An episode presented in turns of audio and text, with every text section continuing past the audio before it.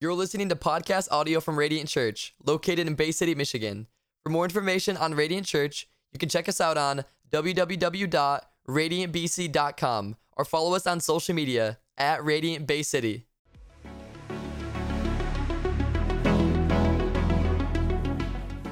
Good morning, Radiant Church. So good to see all of you this morning. If you're new, my name is Marco. I am the lead pastor of Radiant. Thank you for making Radiant a part of your weekend. Hey, I know that we saw it on the announcements, but I want to reiterate this Wednesday night, we're having our prayer, our monthly prayer and worship meeting. We're praying for Gen Z, ages 9 to 24 years old, that God would move in the hearts of young people in our city, in our nation. Listen, not only that, but we're going to have Gen Z pray for Gen Z. So we're going to have about eight or nine or 10 young people on stage praying us through that night. It's going to be incredible. I would love it if you had some time to come on out, pray with us, encourage these young prayer warriors in their prayers. It would be uh, amazing for you to be here. It's going to be a great time of us meeting and gathering and praying to the Lord. This Wednesday night, it begins at 6:30. Well, listen, uh, just three weeks ago, I announced for Future Generations Building Campaign. God has called us uh, to make room here for more people to know Him, love Him, and serve Him. And the initiative is entitled For Future generations. And listen, if you're new and you want more information about for future generations, we're having one more informational meeting right after service, right in the green room to my right. It'll be hosted by myself and Kinsey Moffitt, and we'll give you some goodies there, some pastries, and we'll also give you all the information that you need for future generations. All right?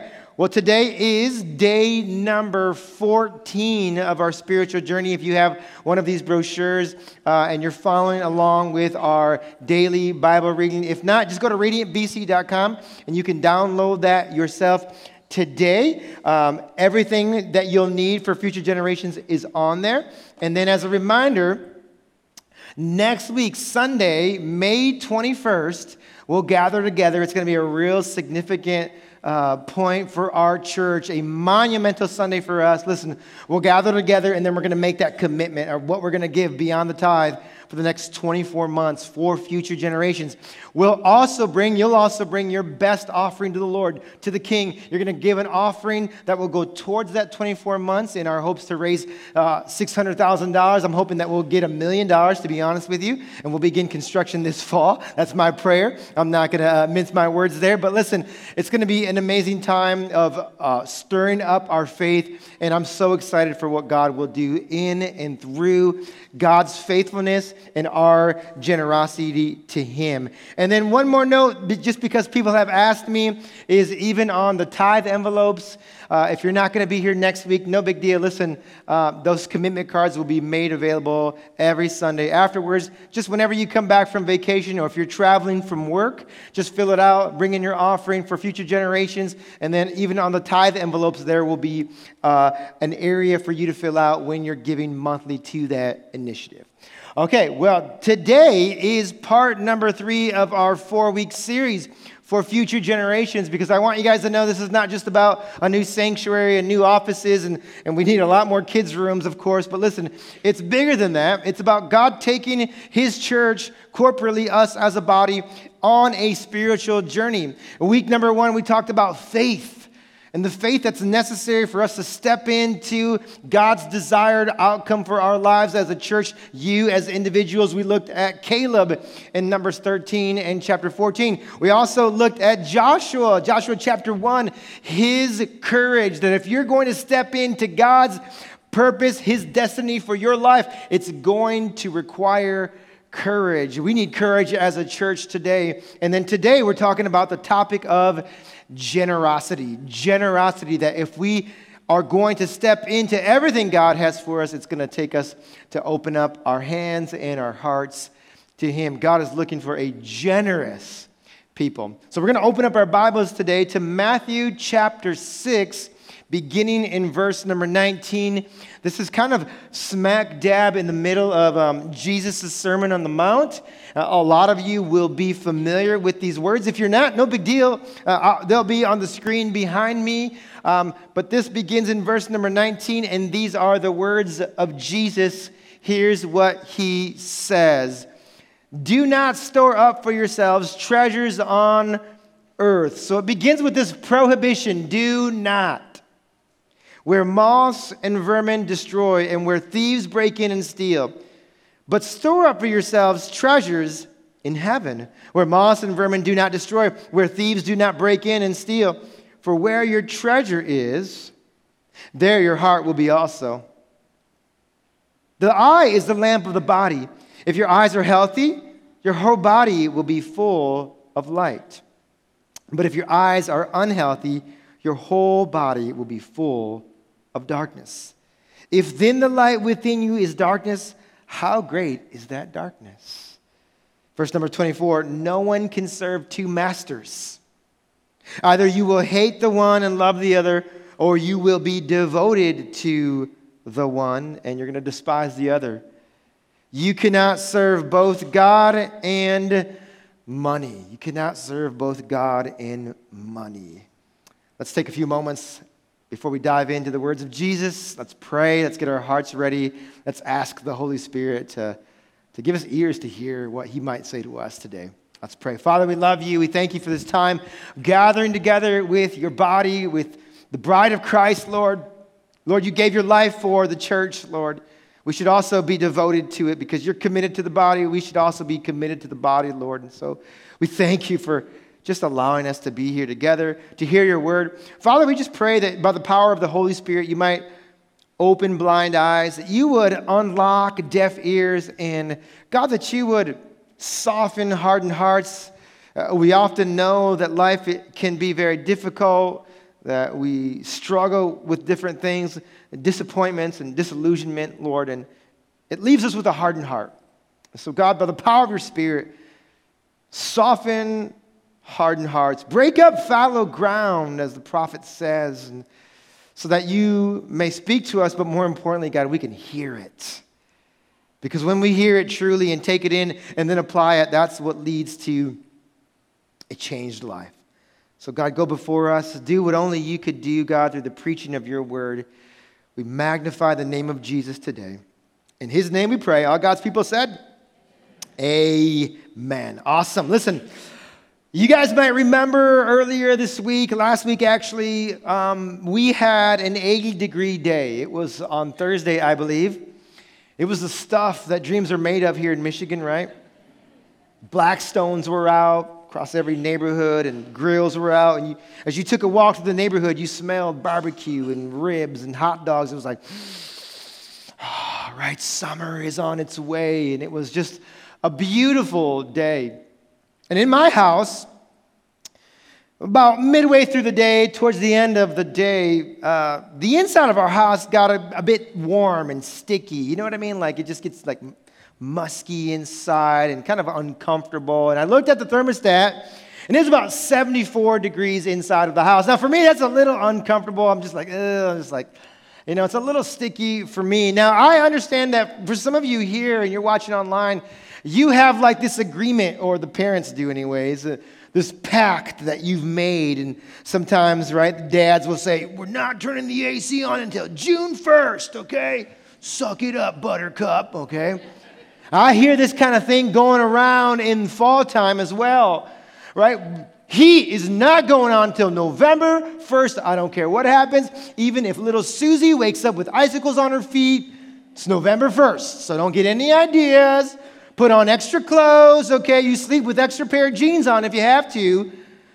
But we're not turning the heat on in our house until November 1st. Now, I'm here this morning to simply just kind of set the record straight. As for me and my household, uh uh-uh. uh. uh We cold, we turn the heat on. We hot, AC's coming on. I don't care when it is, okay? Okay, so 74 degrees in my house, AC comes on because the good Lord gave us AC to use it. Someone say amen. he gave us a good gift, and I'm going to steward that gift well.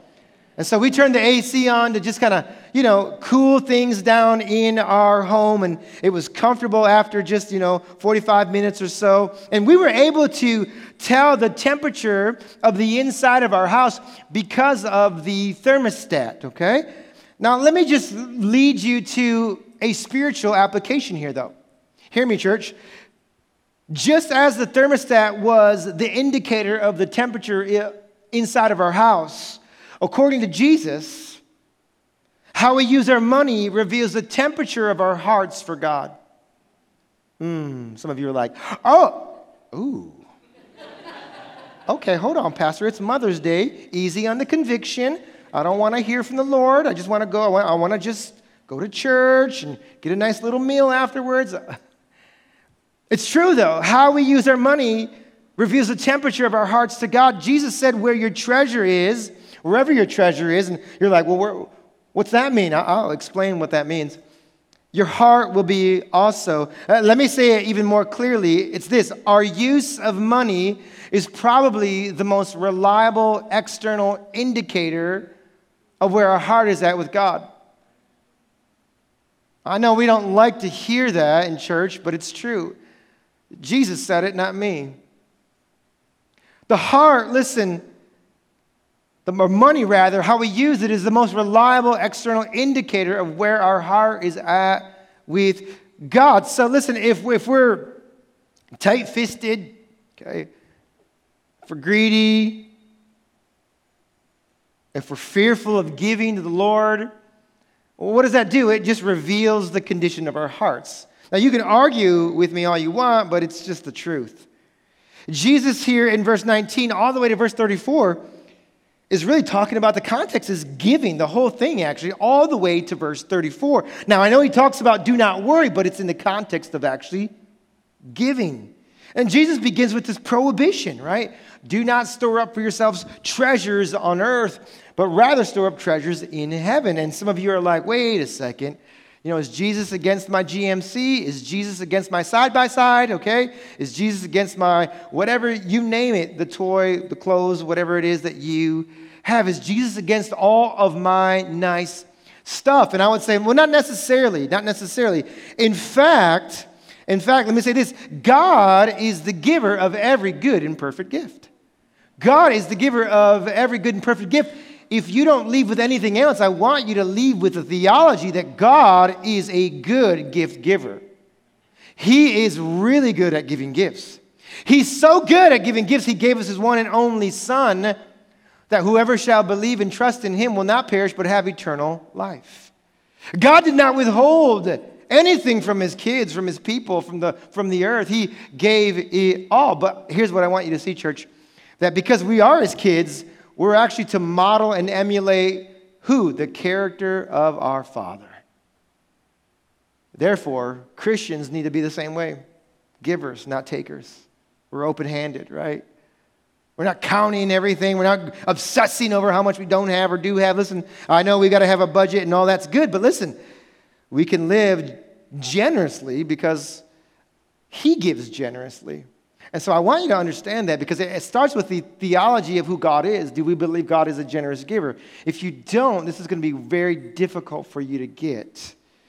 You see, what Jesus wants us to know here is that when we make the pursuit of the stuff our focus, our hearts, they so easily, so quickly become fixated on that thing or those things that we are desiring or we want, right? Jesus knows that wherever our treasures are at, that's where we find our hearts at the same time. Well, what does that mean? It means this. Think about this, church. Where's all your time going to? I'm not going to answer that for you. I can't. But where's all your time going to? Where's all your energy going towards? Where's all your focus and your best ideas? Where are they, where's that all going towards? Well, guess what? That place, whatever it is, that's where your heart's at. That's where your heart's at. That's where your heart's at. This is the point that Jesus is trying to make with all of us today. And it happens by default. We don't plan it. We don't, you know, go into it even knowing consciously most of the time. It just happens by default. The location of our treasures dictates the location of our hearts. Scholar Craig Blomberg, he's a New Testament scholar, he wrote this. He says, The way people handle their finances affects every other part of their lives, either for good or for bad. Now, you don't have to agree with it and you don't have to like it, but it's the truth. And the truth is like that bouncy ball in the pool, it just always pops up to the surface. We can try to ignore the truth, snub the truth, but the truth just it pops up. Oh, there it is again. we see the truth. This is the truth, right?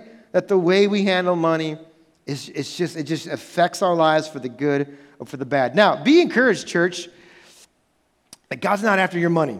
You're like, oh. That does not give you an excuse to withhold from Him, though. Because why? Because God's after your heart.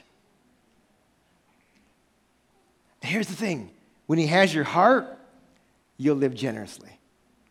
When He has your heart, you won't be afraid to give to Him. When He has your heart, you won't make excuses. You'll gladly give to the Lord. You'll gladly give to other people. You'll gladly give to needs. And this is why, listen, giving is not so much, you've heard me say this before, Radiant, that giving is not so much about what's in our bank accounts as much as it is about what's in our hearts. We'd like to think it's about, well, I don't have, I don't have enough, I don't have enough. But it's actually what's inside of our hearts. And I'm going to challenge that and I understand this is going to rub some people the wrong way. And we all have conditions and circumstances. I don't want to diminish those. And yet, what I do know is, is the truth. The truth of God's word says that we all have been called to be generous. So, again, whether, now, if you're not a believer in here, and you're, you're, I guess you're off the hook, okay? But if you are a believer and you're following Jesus, you're called to what? To generosity. Generosity. So, what do the writers of Scripture, the inspired writers of Scripture, say when it comes to the heart? Because listen, it's so important. In the Hebrew mind, the heart came to stand for the person as a whole. It came to really represent both intellectual and spiritual life. And so this is really important because I don't want to tell you what I think about the heart. I want to tell you what the word says about the heart. So I want to share with you quickly seven things the Bible says about the heart. Seven things the Bible says about the heart, and they'll be up one at a time. You can write them down quickly or you can take a photo, whatever you want. Number one, the heart is closely connected to the feelings and affections of a person. Closely connected to the feelings and con- affections of a person. In other words, uh, emotions start in the heart. You guys like joy, right? Uh, the psalmist talks about joy often. Where's that come from? It comes from the heart. In the Bible, there's a phrase that's actually used by the, by the writers of Scripture to represent joy. And it's this gladness of heart. Gladness of heart means what? It means joy.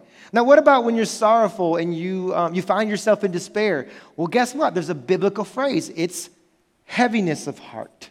Heaviness of heart. Notice how it's pointing back to where? The heart. Gladness of heart, heaviness of heart. Number two, the heart is the center of moral and spiritual life. I'm going to give you references for each of these, okay? Now, they're not all going to be on the screen, but I'm going to share them vocally at least. The heart is the center of moral and spiritual life. Did you know that for the Hebrews, for the Jewish mind, the, in the Hebrew language, there was no word to represent um, conscience. So, what did they use? They used the word heart instead, okay? Uh, let me show you. Job 27 6. My heart does not reproach any of my days. Job 27, 6. My heart does not reproach any of my days. He's talking about the conscience there. If you read the ESV, that's where you'll get that. In the NIV, it gives us a bit more of interpretation there. It will also use the word conscience in the NIV. So listen, the heart, out of the heart, listen, comes moral and spiritual life. Number three, the heart is the center of a person's true nature or character, like who a person truly is and really is, comes out of the heart. The Bible tells us that Samson, you might remember Samson in the book of Judges, he told Delilah everything that was in his heart. In other words, he was revealing his true nature, who he was. The Bible also talks about this idea of, of, of the heart being contrasted with outward appearances. Remember this from. Um, 1 Samuel chapter 16 verse 7 it says to this it says this but the Lord said to Samuel do not consider his appearance or his, his height for I have rejected him the Lord does not look at the things people look at. People look at the outward appearance but the Lord looks at what church? The heart. We make judgments based on what people look like don't we? I mean we all do this. Come on let's not lie. Let's not pretend like we don't. We do right? Whether you know how much money they might have. It might show itself in how they dress and their appearance and their weight, whatever. We make judgment calls, and, and the Lord says, No, I don't, I don't look at the outside. I look at a person's true condition found in the heart. Now, on the negative side, think of it like this on the negative side, depravity is said to also stem from the heart. This is where all the evil things come out of, right? In fact, Jeremiah 17, verse number 9 says this that the heart is deceitful above all things, right? It's desperately sick. Who can understand it? That's Jeremiah 17, verse 9. That the heart is desperately sick. It's deceitful. Jesus said that out of the heart come all kinds of crazy and wicked things like greed and wickedness and slander and murder and immorality, and the, the list goes on. The point that Jesus wants to make is that this defilement, a sin and wickedness, comes from within and not from without. It's well, where is it stemmed at? It comes from the heart. Jesus says basically, he says as well that you'll know a person's heart by the words that comes out of their mouths. Ouch. Ouch. What's in your heart will be revealed by what comes out of your mouth. How you spend your money. Number five,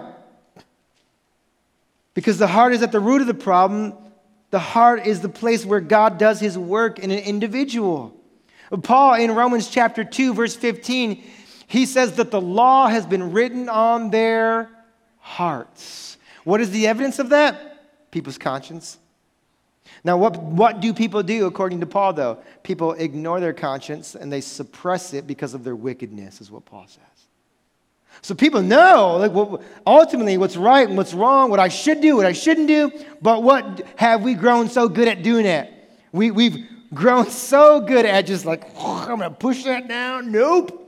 I'm not listening to that voice that tells me this is wrong, this is right. I just got to be me. I have to be unique. I have to be, I have to be myself. And authenticity is the new word that we use, uh, right? And we, we've suppressed the law of God that's been written on our hearts. But God wants to do a work in your heart today. I'm convinced of that. If you're not a churchgoer, you're, you're welcome here. We love you. God bless you. We're so glad that you're here. But I want to just tell you very, very confidently that God wants to work on your heart. He's not looking for church attendance. He's not even looking for, for money from you. He wants to change your heart, transform your heart. And when that happens, the life will happen. The life change will take place. I promise you, it will take place. But the heart is what the Lord wants. Number six, the heart is the dwelling place of God. Did you know this? That there are two members of the Trinity that dwell within our hearts. Two members of the Trinity. Number one is the Holy Spirit. In fact, Paul says that the Holy Spirit has been given to us as a down payment in our hearts. Jesus is also the second person who dwells in our hearts. Paul says in Ephesians 3:17 that his desire was that Christ may dwell in your hearts through faith. Christ wants to dwell inside of you. He wants to dwell where? In your hearts. If Jesus dwells in your hearts, again, that's going to lead to life change. That's going to change the way you look at your spouse. It's going to change the way you treat your children. Why? The heart. God wants the heart.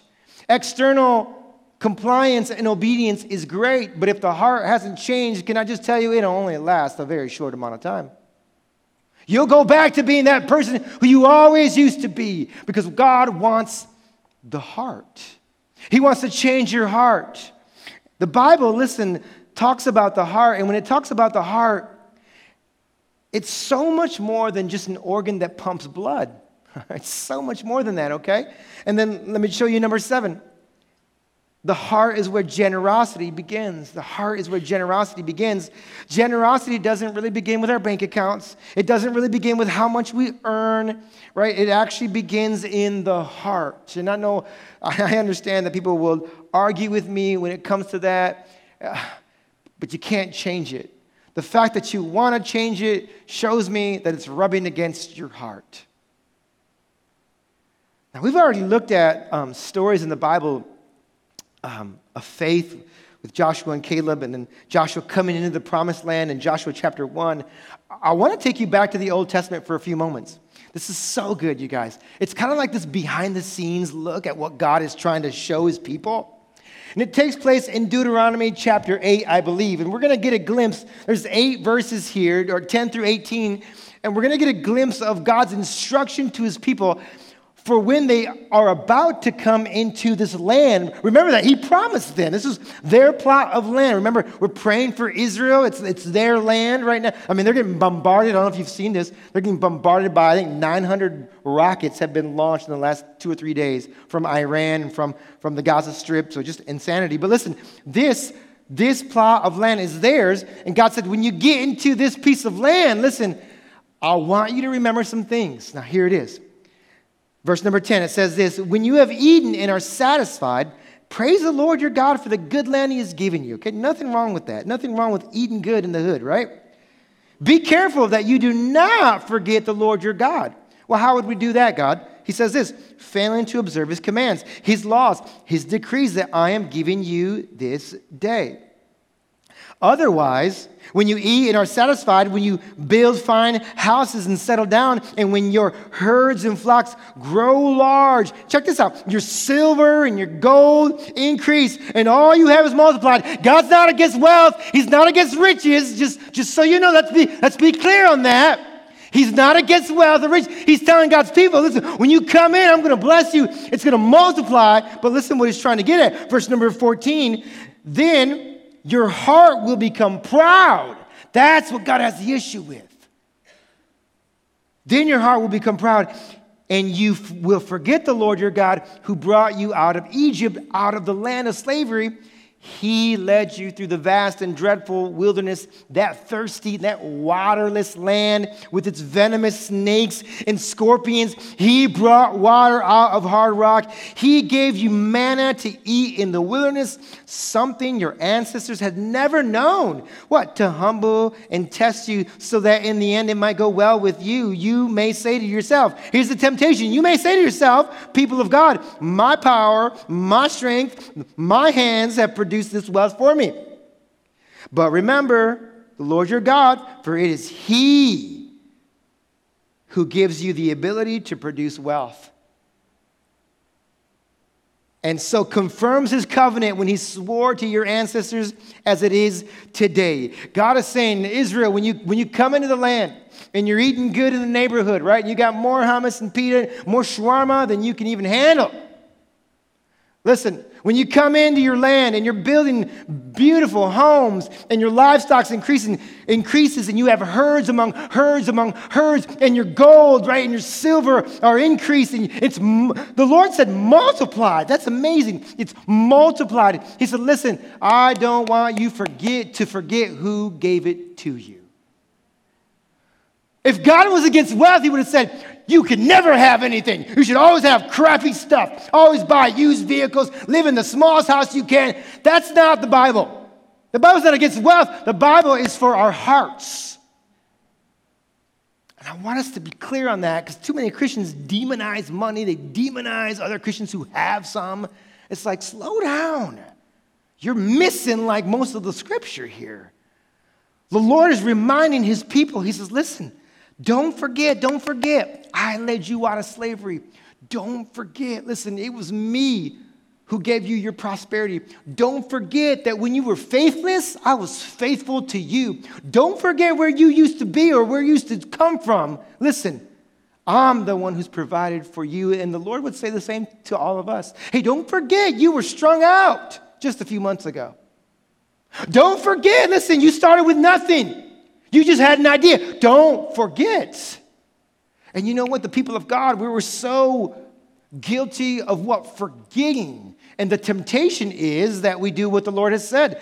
Pride comes into our hearts. Look at the business I built. Look at what I've done. Look at the employees I have. I started with nothing. I started with this. Look at, look at what my education has done. Look at what my skills have done. Look at all the ideas God has given me, right? Uh, uh, it's all me, me, me, me, me. And God's like, no, flip that up on its head because you've got it all wrong. The Lord says, I'm the one who's given you those blessings to enjoy them.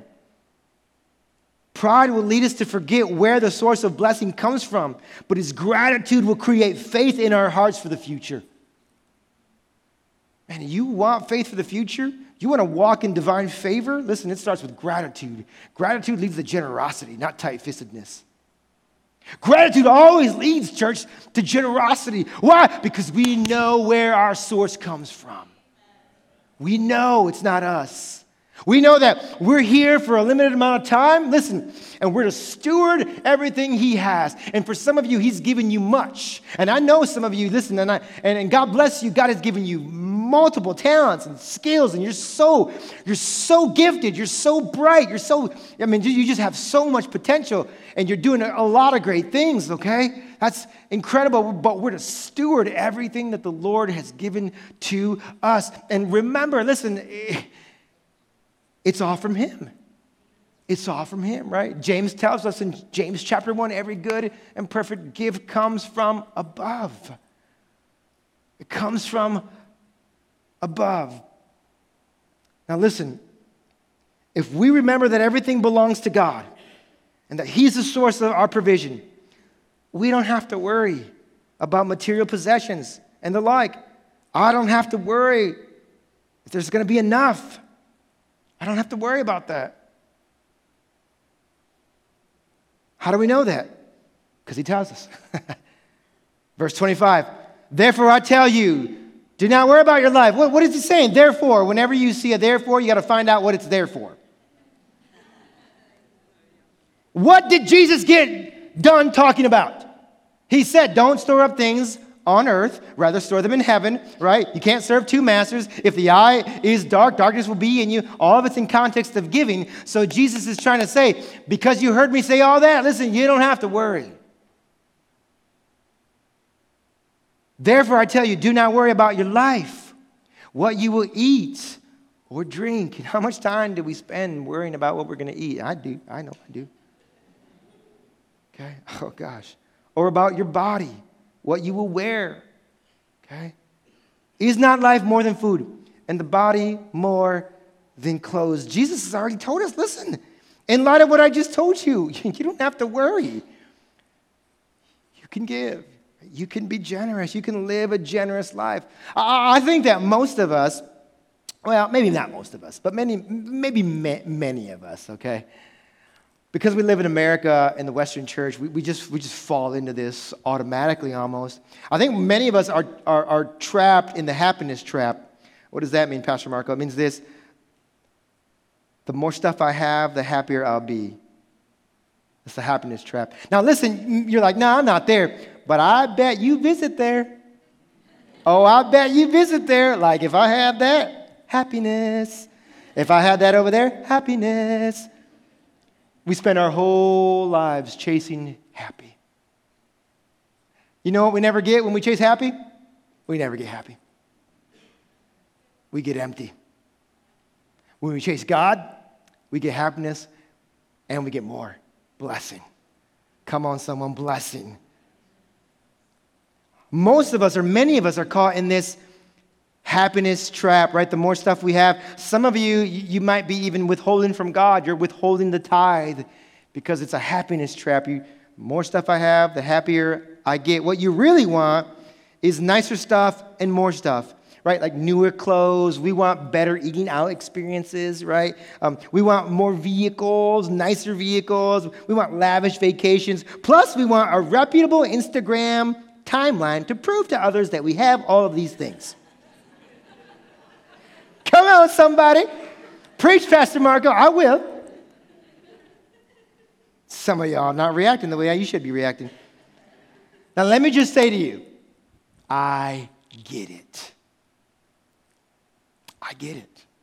Because on its own, my heart is steered in the same direction. On its own, listen, my heart is steered in the same direction. So, listen, I have to preach to my heart.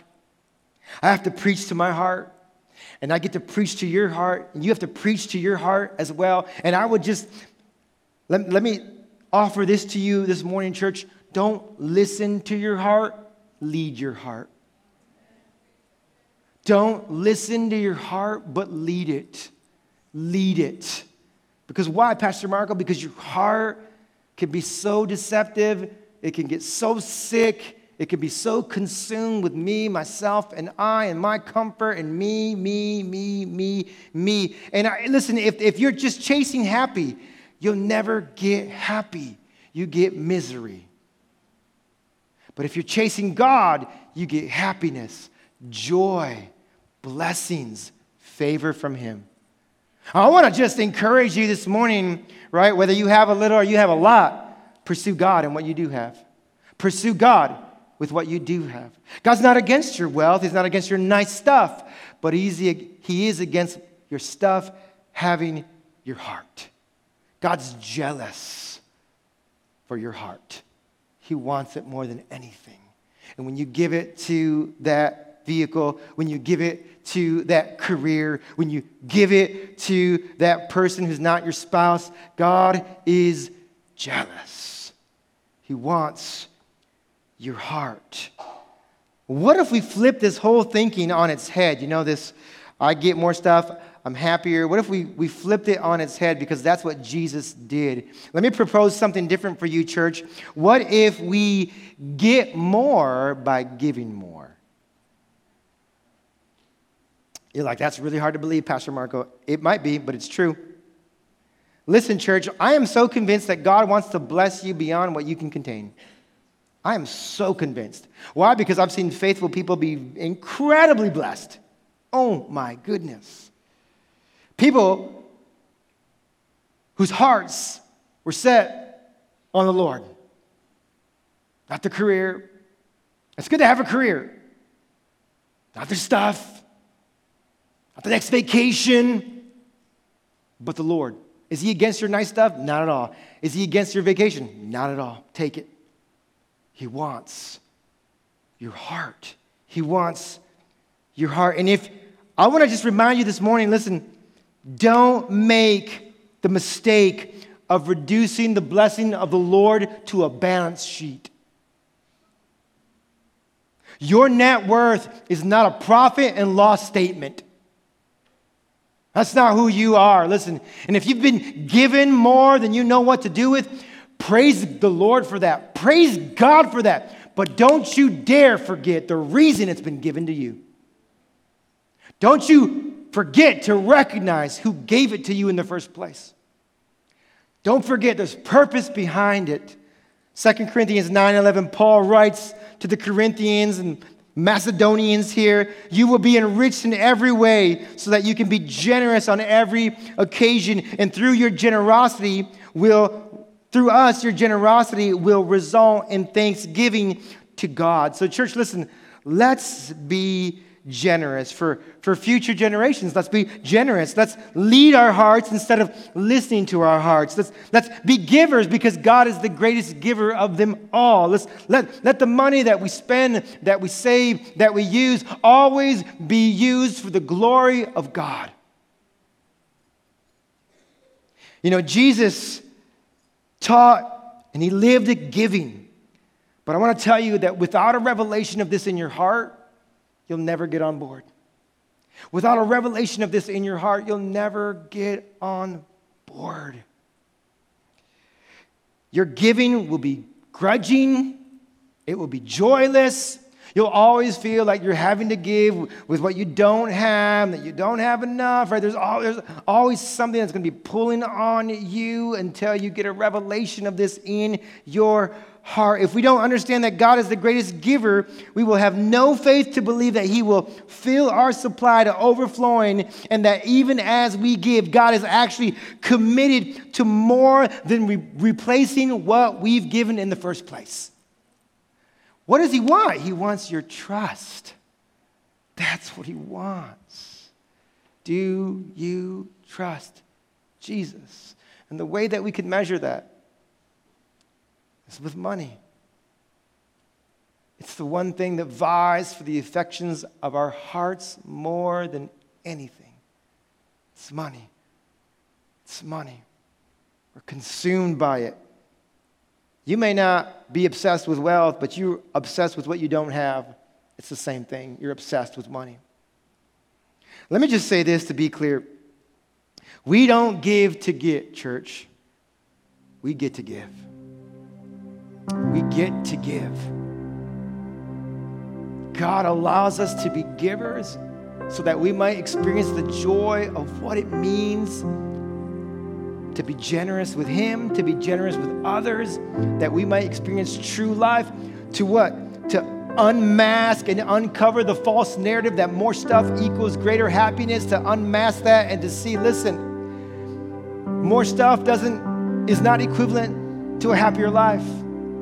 But a life that pursues the Lord, that's the life the Lord blesses. That's the life God gives that person joy, fulfillment, and satisfaction. He's not against your wealth, not at all. But He wants your heart. And He knows, Jesus knows that so easily, so easily our hearts become fixated on the stuff we're in pursuit of. Jesus Himself said this it is more blessed to give than to receive. It is more blessed to give than to receive. And so, as we close today, this afternoon, I want to just challenge you this week as you pray. Ask the Lord, who can I be generous with? How can I be generous with my time, my talent, and my treasure? Let the Holy Spirit lead you and guide you. And I promise you that when you are generous, you will experience such a high, such joy like you've never experienced. You're going to say to your spouse, That felt good. Wow, I, I didn't know it could feel that way. Letting go and being generous to someone else. I want to challenge you this morning. Maybe you're here and you're withholding that which belongs to God 10% belongs to Him, is what the scripture says. And you're fearful, uh, you're complaining, you don't believe God's word. And some of us say, I give when I can. I want to challenge that. I'm going to push back on that all the way. I'm not here to negotiate with you, I'm here to push back on that all the way. And rather than saying, I give when I can, I want you to do this. I want you to say, I give first as a part of my worship to the Lord. And when you give first, guess what? you can. And it does mean you might have to get rid of one of your 17 streaming services. So do it because you can't watch that much TV anyways, all right? But listen, I want to challenge you to give first as a part of your worship to God, not afterwards, not with what, what you have left over, but give first. Well, that would require faith, 100%. And then finally, I want to say this to you. Begin to ask the Lord, what would you give to, for future generations so that we could bless those who are not yet here and that future generations would know Him, serve Him, and love Him. And we'll do that next Sunday morning. We'll give out of the overflow of our hearts. And we'll watch God build His kingdom right here in little old Bay City. We'll watch God show off in this town that so many people have just underwritten and blasphemed and cursed, we'll watch the Lord of our of our lives. We'll watch Jesus Christ build his city right here in Bay City. Build his kingdom right here. How's it going to happen? Through the generosity, through the faithfulness of his people. It's going to happen. I'm I'm convinced it's going to happen. And we're going to smile. God's going to fill us with great joy and we're going to see hundreds more people walk into his kingdom because of God's God's people's faithfulness and our generosity. Let's pray today. Father, we love you. We thank you so much. And we ask, God, that you would, God, heal our hearts, Lord. Heal our hearts. We're so obsessed with money. Our hearts are fixated on all the wrong things, God. We need a new heart, God. We need a heart transplant. Thank you, God, that you didn't come for just exterior obedience, but you came to renew the human heart. So, Father, show us that when you have our hearts, you have everything. It all belongs to you. Remind us that you're a good gift giver. Every good and perfect gift comes from above. Remind us that if we give first, God, that if we pursue your kingdom and its righteousness, everything else will be added unto us as well. Matthew 6:33. Remind us of that truth. I know that we're afraid. I know that some of us are scared. I know that some of us are skeptics. I know that some of us are even angry right now. But Father, would you, by the power of your Spirit, renew our hearts? so that we might worship you and not worship our money. Lord, we love you. We thank you for the work that you're doing in and through Radiant Church. Continue, continue to build your church right here in our city. We love you, God, and we love our city, Lord. We love our city greater work, God, that you want to do through us. We believe it. We thank you for it. In Jesus' name, amen. Let's clap our hands for our King this morning. He's good.